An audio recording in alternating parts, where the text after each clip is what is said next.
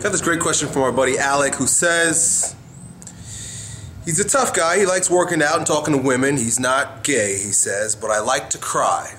What does gay have to do with crying anyway? But hey, this is what he says. He says, for example, he'll go to a movie, and if the movie's sad, he'll cry, and his friends will giggle at him. You know, someone dies in the movie, he gets all sentimental and cries. Another example is when I just sit down and think about what the world is coming to, all the corruption, loss of life, the evilness, and so forth.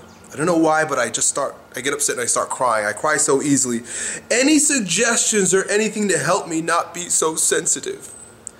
Alec, you clearly are new to my channel because I teach people how to cry. I don't know if you've seen this. I actually use exercises, and I teach you exercises through these videos that help people cry. I made videos where I say, you need to cry, bro. Don't stop crying, my friend. In fact, it's one of the greatest gifts that you've been given. Don't harden yourself to the sensitivity that allows you to experience life and all that it has to offer. Many people don't realize that the inability to cry is synonymous with the inability to laugh and orgasm. They come from the same place. Feel in your body where your cry comes from. Your crying comes from here. Just take notice next time you're about to cry, Alec.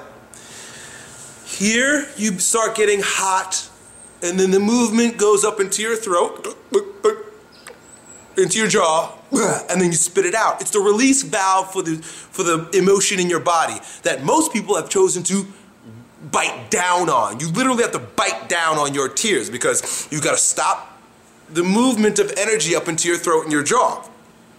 Tighten your upper lip, tighten up that lip, right? My daughter, she's really sensitive, my youngest daughter, she cries at everything.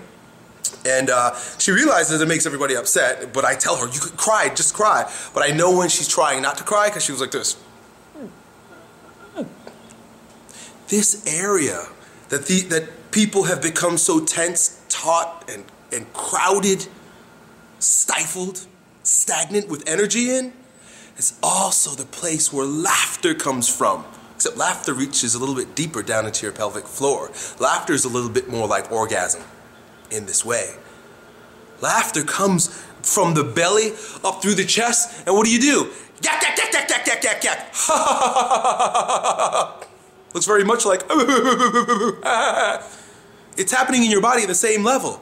Don't rigidify that area that's associated with releasing sorrowful feelings and sobbing, because you'll also tighten yourself against the experience of laughter and joy.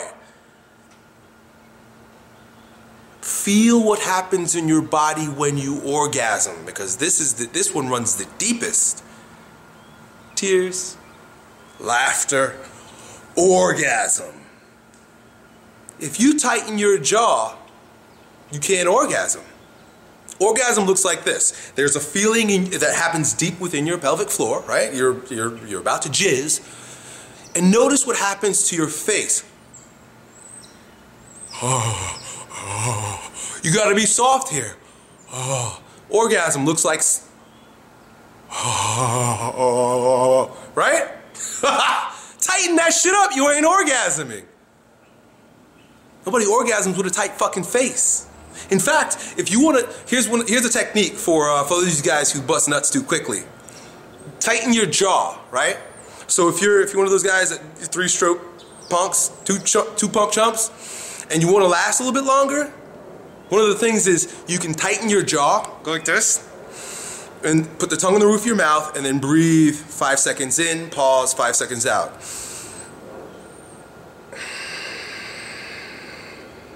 What does that also look like? Someone who's trying not to cry.